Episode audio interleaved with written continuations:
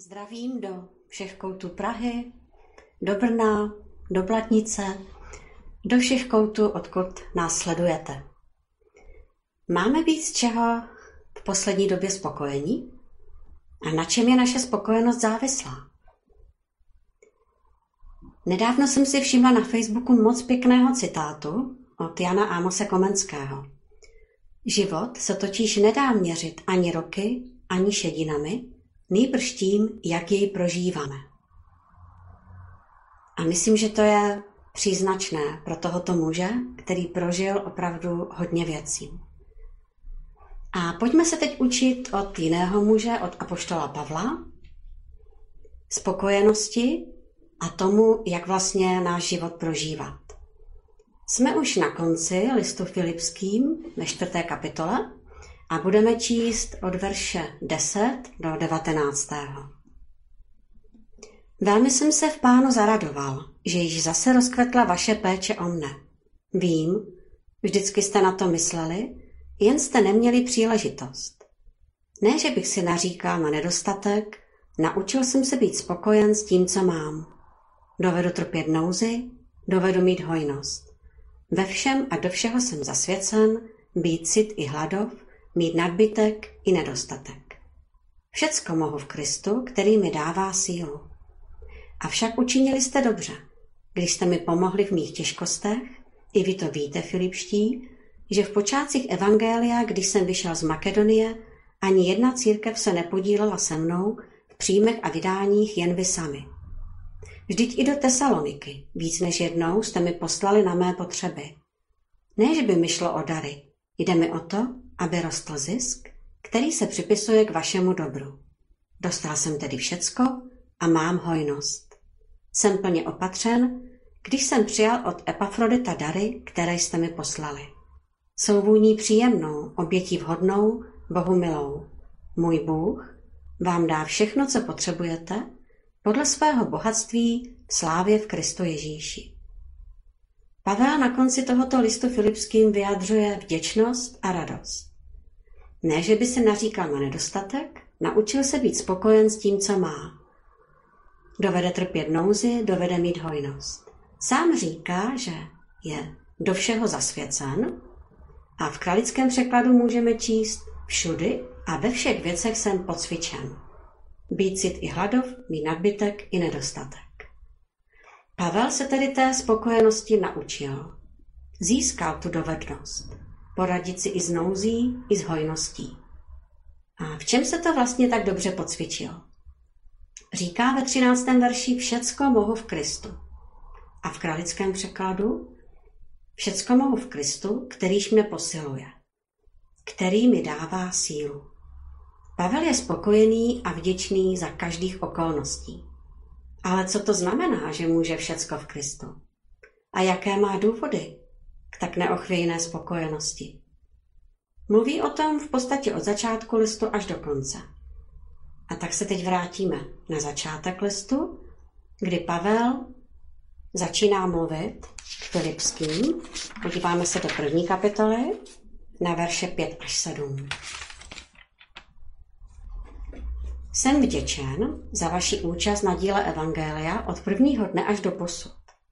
A jsem si jist, že ten, který ve vás začal dobré dílo, dovede až do dne Ježíše Krista. Vždyť právem tak smýšlím o vás všech, protože vás všechny mám v srdci jako spoluúčastníky milosti. I když jsem ve vězení, zodpovídám se před soudem a obhajuji evangelium. Pavel měl důvody být neklidný a nespokojený. Touží po Filipských, chce být s nimi, ale je ve vězení a myslím, že teď v té době karantény mu trochu víc rozumíme. Chtěli bychom se sejít s přáteli, chtěli bychom jít třeba na kafe, nebo dnes se sejít. A my třeba máme staršího tatínka, kterého teď nemůžeme navštívit. Zatímco on se zodpovídá před soudem, venku někteří káží Krista z řevnivosti, ze závisti, ne z dobrých pohnutek, a domnívají se, že mu tím způsobí bolest. A Pavel to nemůže ovlivnit. A to je ta otázka. Může to ovlivnit? Pavel si je jistý. Je si jistý tím, že to, co Kristus teďka dělá v Koloských, teda ve Filipských, takže to dovede až do konce, že je při nich. A Pavel také říká právem tak smýšlím. A proč? Protože i Filipští, i Pavel jsou momentálně účastníky téže milosti. A tak i když je Pavel ve vězení, tak nemusí prožívat nejistotu, nervozitu, protože ví, že venku, mimo to vězení, je Kristus a jeho moc i milost plně s Filipskými. A tak Pavel z jistotou obhajuje evangelium tam, kde je. A s velkou vroucností se modlí za Filipské a je v klidu, protože to, co se s nimi děje, má pod palcem Bůh. A svou spokojenost Pavel komunikuje takto. Budeme pokračovat verši 12 až 20. Rád bych, bratří, abyste věděli, že to, co mě potkalo, je spíše k prospěchu Evangelia. Takže po celém soudu i všude jinde je známo, že jsem vězněn pro Krista. A mnohé bratry právě mé okovy pozbudili, aby se spolehli na pána s větší smělostí, mluvili beze strachu slovo Boží. Někteří sice káží Krista také ze, ze závisti, z řevnivosti, jiní však s dobrým úmyslem.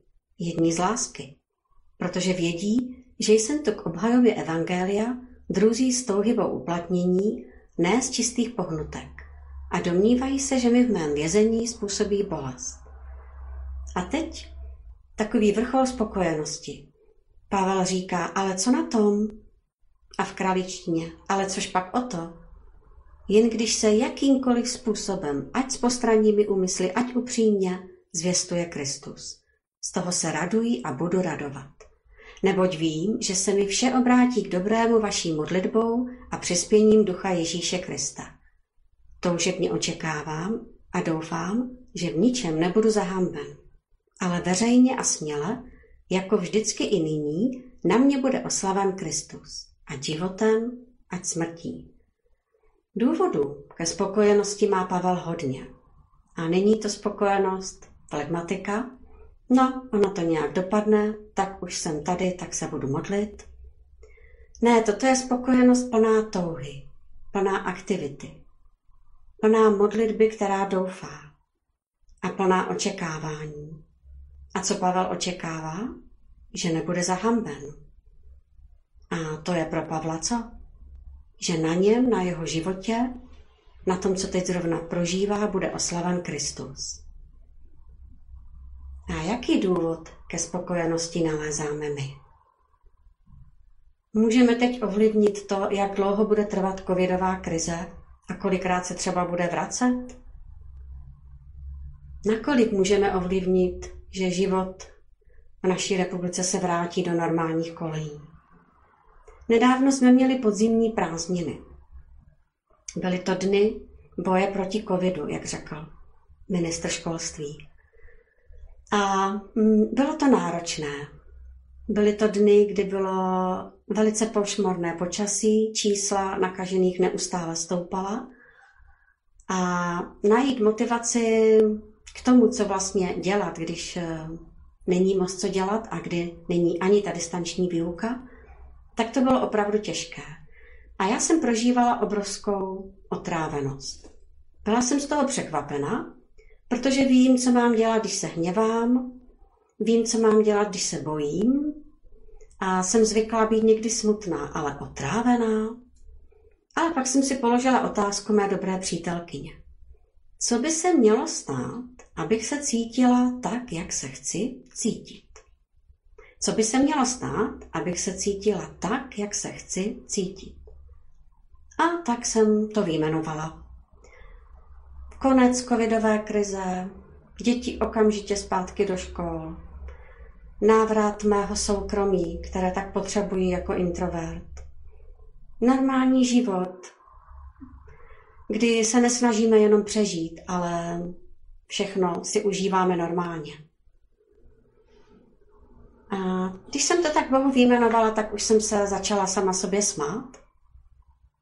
A někde vzadu se slaboučce ozvalo, no a to je všechno, to ti opravdu na ničem víc nezáleží. A pak už jsem se začala modlit. Pane, já ti mám ráda a chci, aby bylo oslaveno tvé jméno. A ať tě v tom všem, i když tomu nerozumím, mohou lidé poznat. A ať na nás doma dokončíš své dílo. Tobě jde o to, aby jsme duchovně rostli.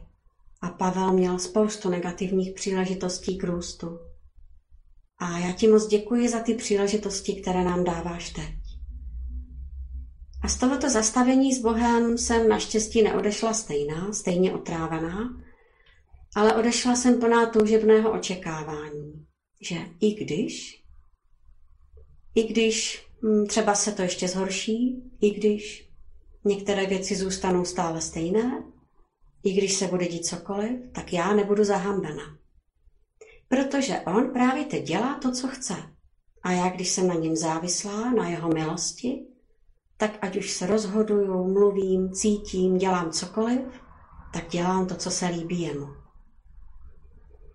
A jak se pozná, když je člověk nespokojený? Nespokojený člověk je vyžadující. Schází mu vděčnost. Vše je špatně.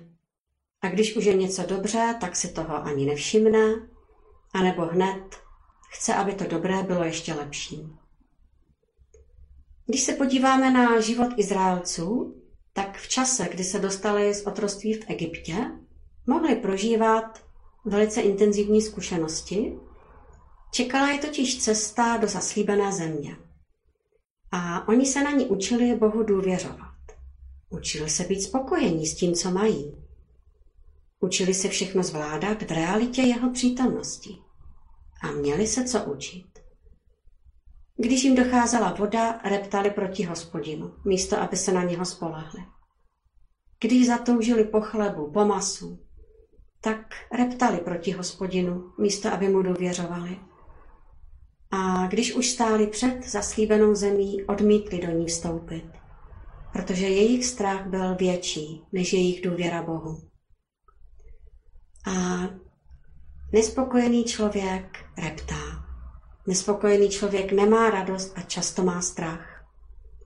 Je totiž závislý na svých zdrojích, na svých schopnostech, na svých možnostech, na svých zkušenostech.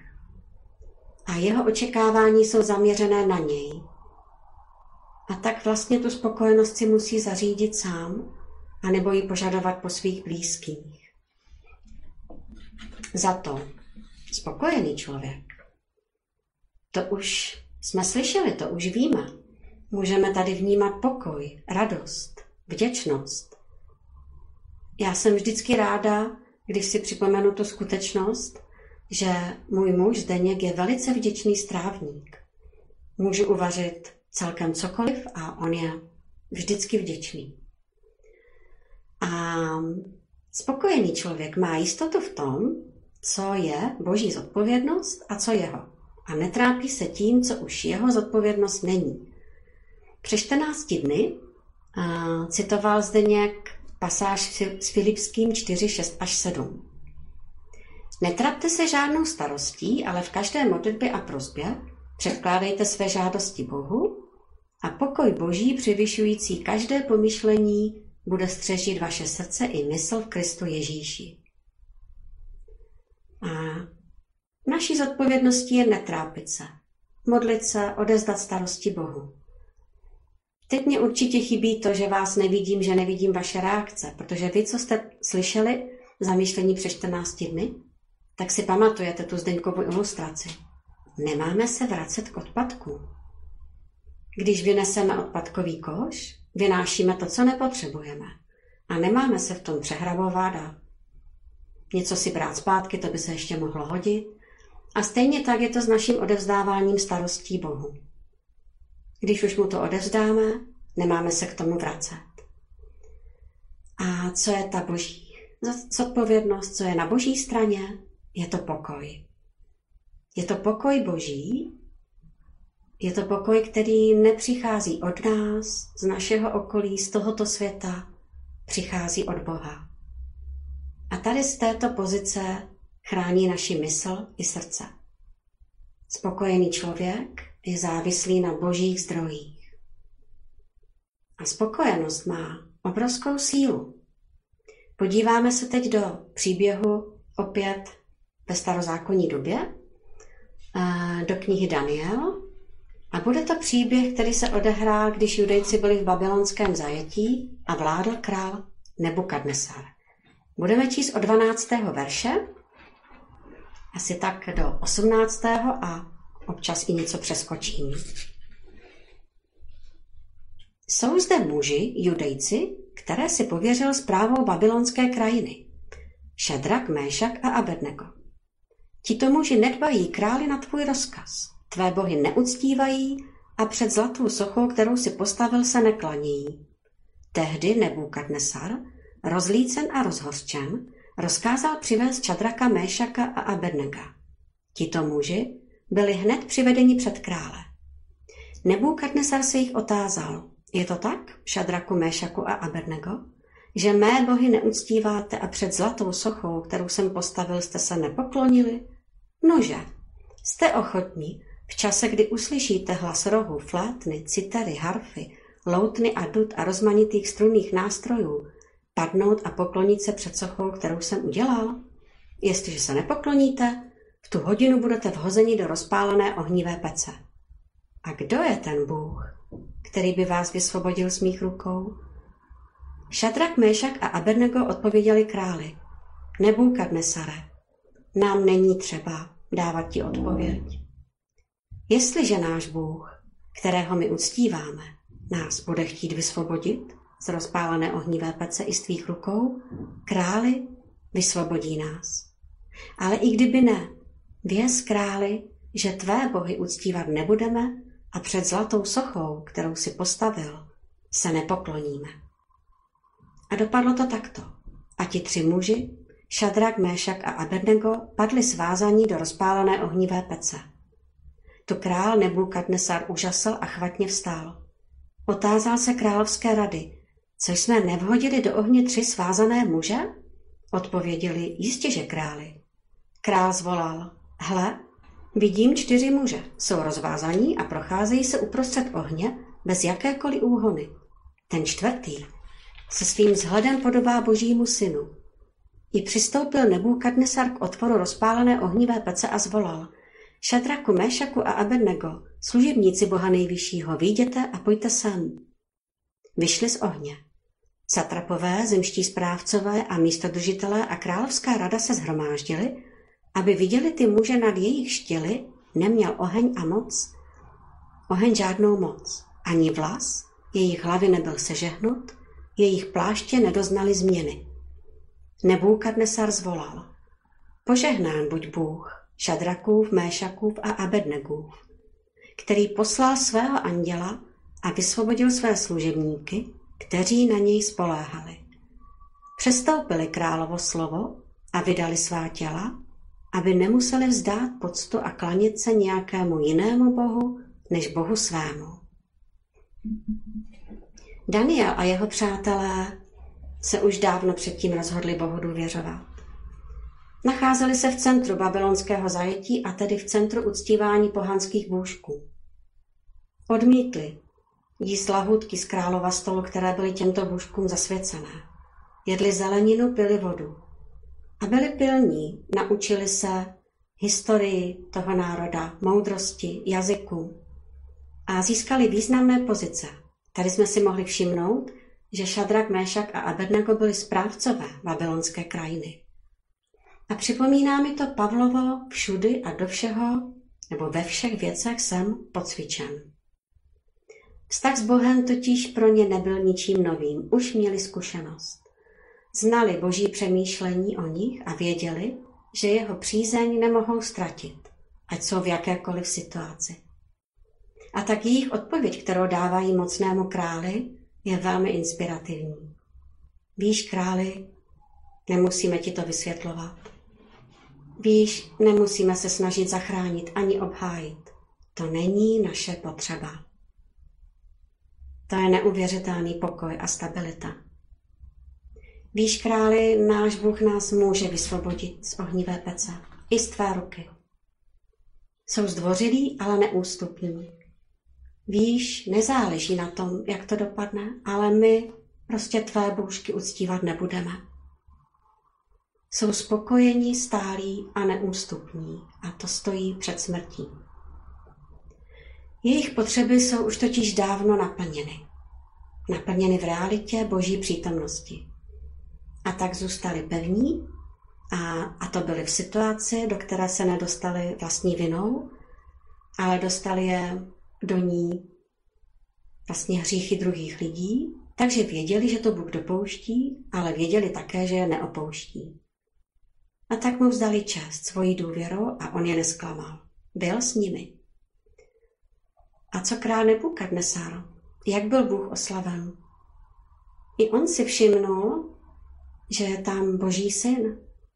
On, pohanský král, viděl Krista a vzdál Bohu chválu. Všecko mohu v Kristu, který mi dává sílu.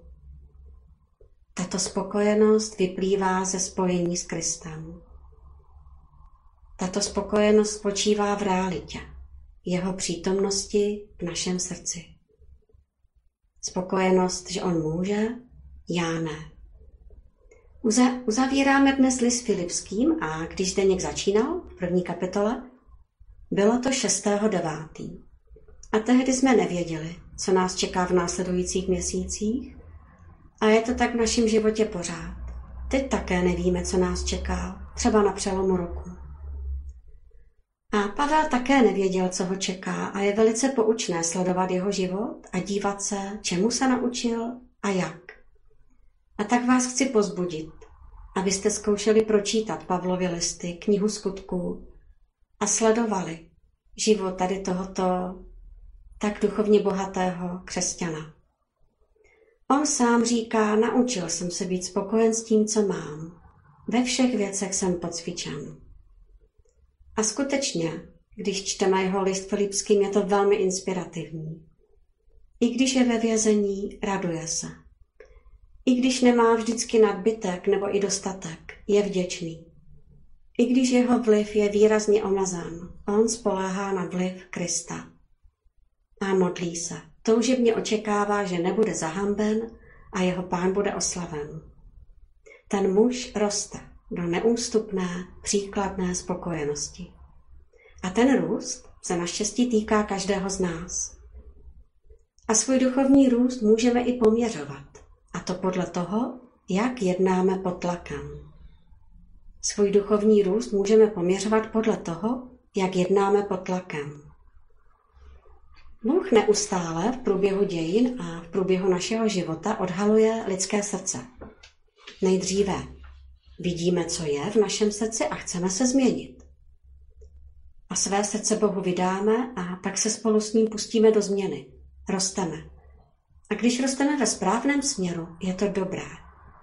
Vystihuje to hebrejské slovo šalom. Znamená to pokoj, celistvost, vyrovnanost.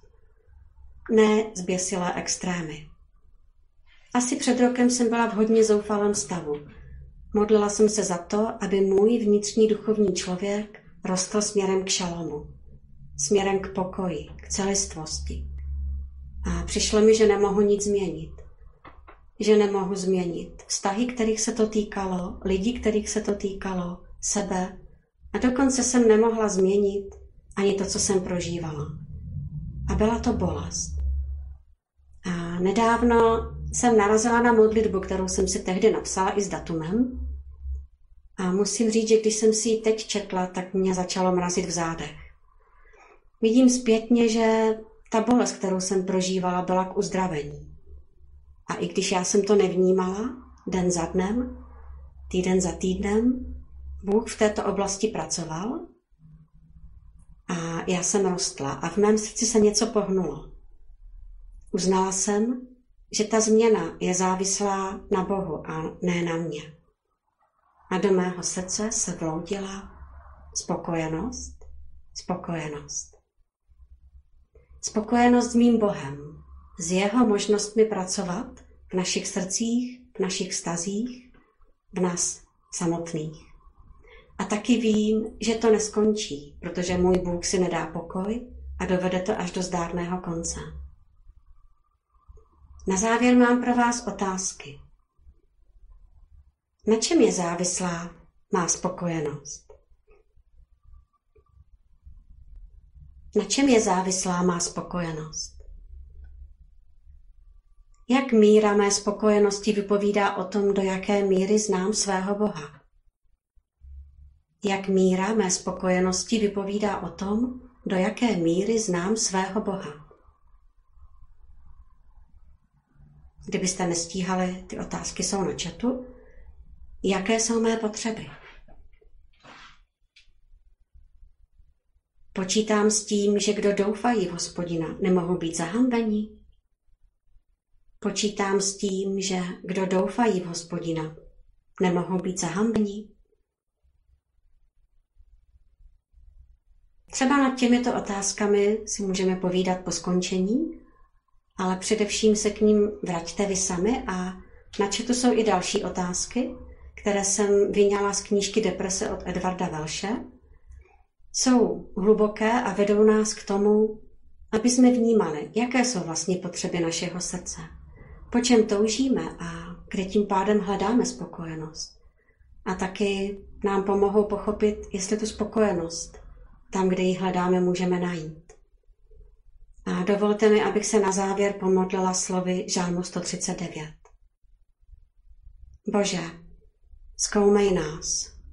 Ty znáš naše srdce. Zkoušej nás. Ty znáš náš neklid. Hleď, zda jsme nesešli na cestu trápení a po cestě věčnosti nás veď. Děkuji vám za pozornost